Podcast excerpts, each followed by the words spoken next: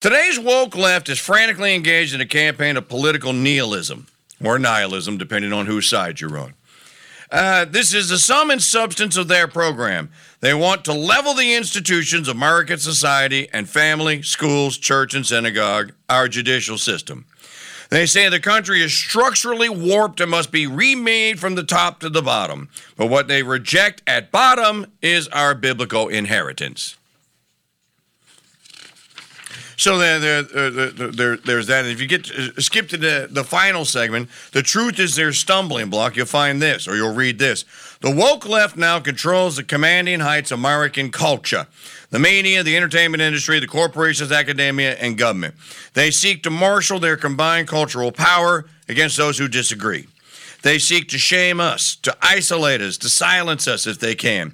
They seek to protect their power, and they can succeed, but only if we allow them.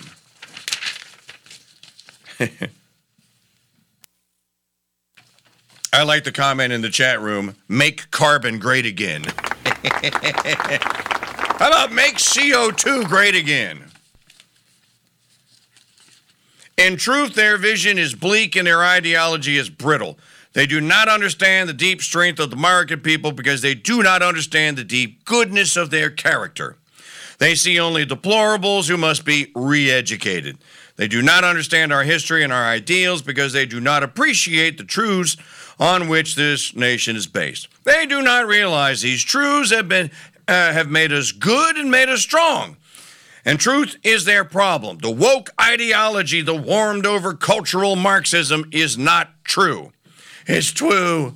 It's true. That's not true. Race and class do not define all that we are. Society is not an unending struggle for power and domination. Basically, what he's saying here how many of you know or are familiar with the work of Thomas Hobbes called Leviathan?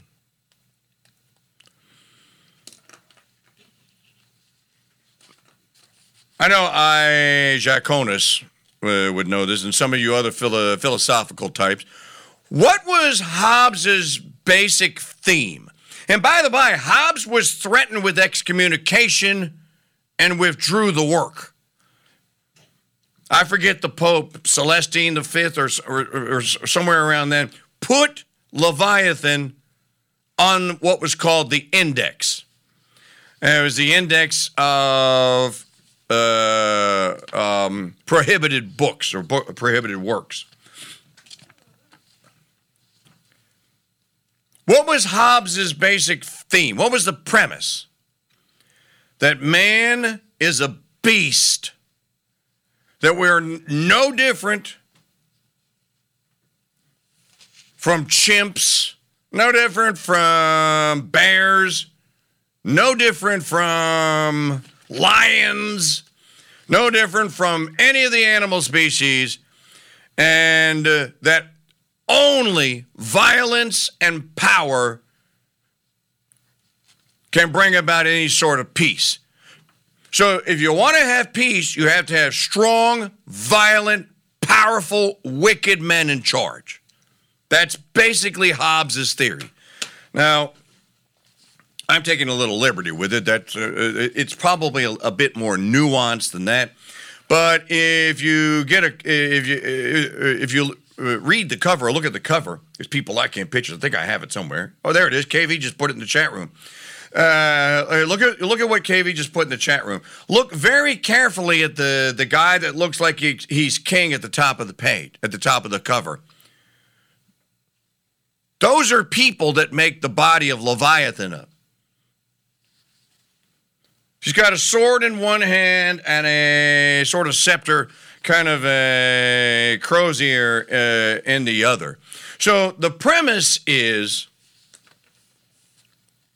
man can only be ruled by the threat of violence. That's basically the premise. Well, that's your average environmentalist wacko today.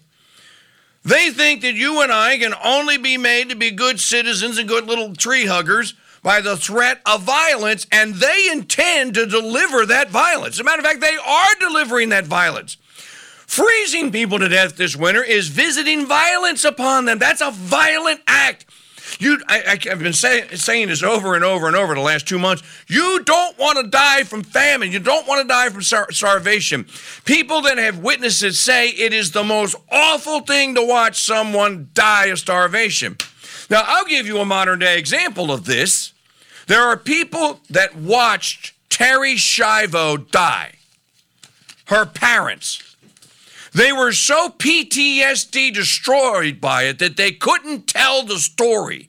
Mr. and Mrs. Schiavo re- refused every requested interview because they were so devastated by having to watch their daughter die because of the wickedness then of the judicial system in the state of Florida and the demonically possessed ex husband of hers or estranged husband of her who insisted that uh, basically she was on a DNR after she had her event.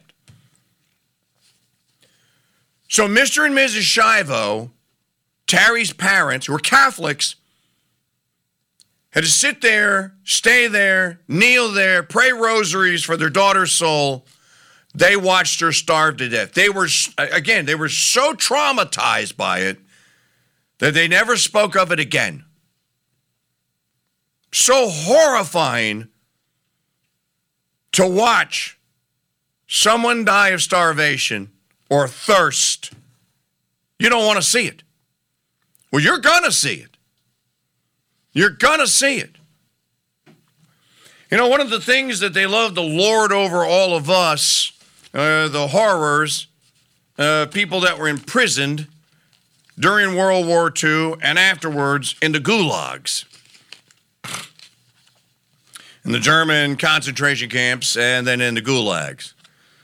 This is not a license for any of you in the chat room to relive it. We're not interested. I only bring it up because what an irony that the same communist, the same fascist who brought about that human misery and suffering and that death in those camps and in those gulags now want to use it as a matter of policy. You see, then it was no, these people must be separated from us because they don't agree with us. Well, wait a minute. Isn't that what they're saying today? These people need to be separated from us because we know how to drive hybrid cars. We know how to properly use coal fire generated electricity. Those people over there, they don't and they need to die. Well, well, what happens if they get to death? Ah, that's a risk we're willing to take.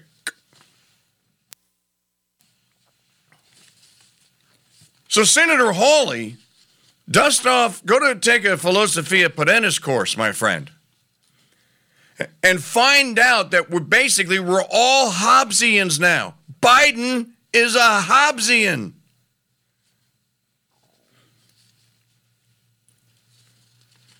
And then he, he says, I'll, uh, I'll close with this, right, uh, right, Senator Hawley.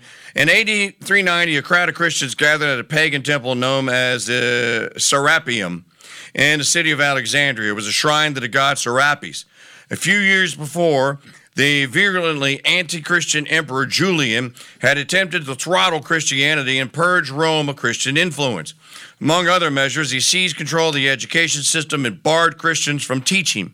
He demanded all students study in ways he approved. He commanded worship of the Roman gods. One of the gods was Serapis, or, or Serapis. And now, on this day in 390, in the shadow of the state's recent persecution, a group of Christians gathered at the temple to take a stand.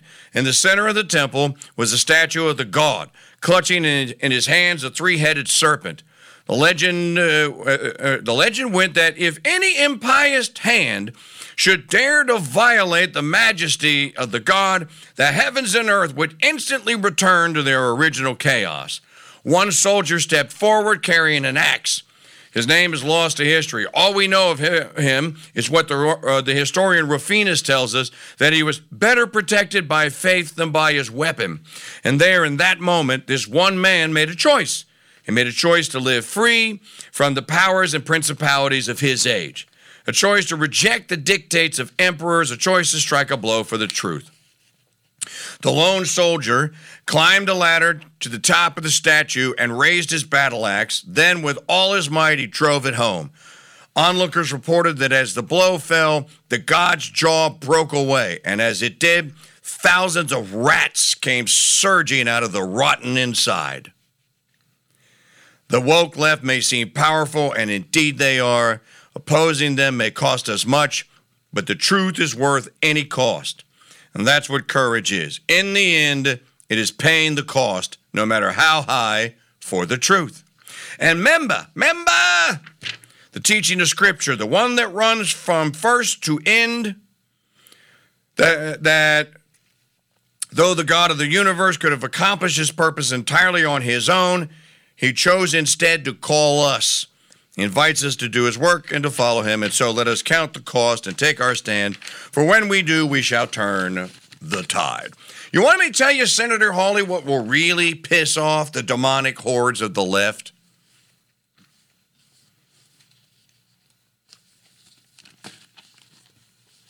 Re- really, really, really celebrate commemorate every Friday.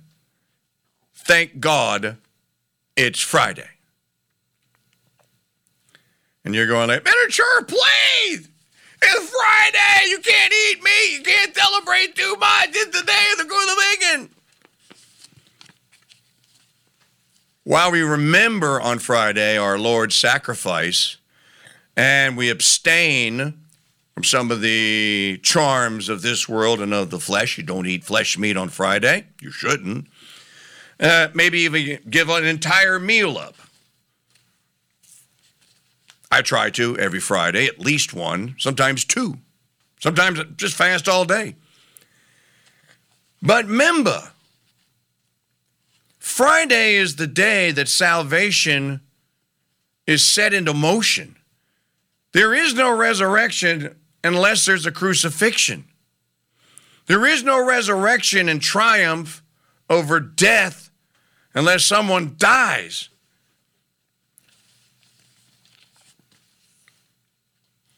Every Friday, we, you should remember this and you should uh, uh, uh, remind, state, tell every one of these in any way you can.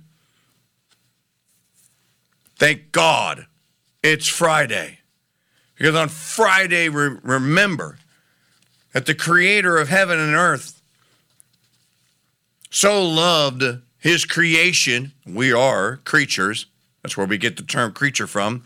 So loved his creation that one third of the Holy Trinity, the second person of the Holy Trinity, was sent to earth to be born of a virgin, to take our human nature on and as St. John tells us in his gospel, and the word was made flesh and dwelt among us. Any person that can meditate upon that, which, which would lead to contemplation, I believe, would then and should have a newfound appreciation. It's a word we don't use often enough appreciation, appreciation for Fridays. Yes, you keep it holy. Yes, you do the abstinence. Yes, there's that sense of sorrow. But the sorrow ultimately, the sacrifice is made to bring about the greatest joy. You and I have been given eternal souls. They're going to last forever into eternity. That's intentional. And you have one of four things that's going to happen, or, or, or the four final things are going to happen to all, all of us death, judgment, heaven, or hell. Well, thanks to Friday, heaven is possible.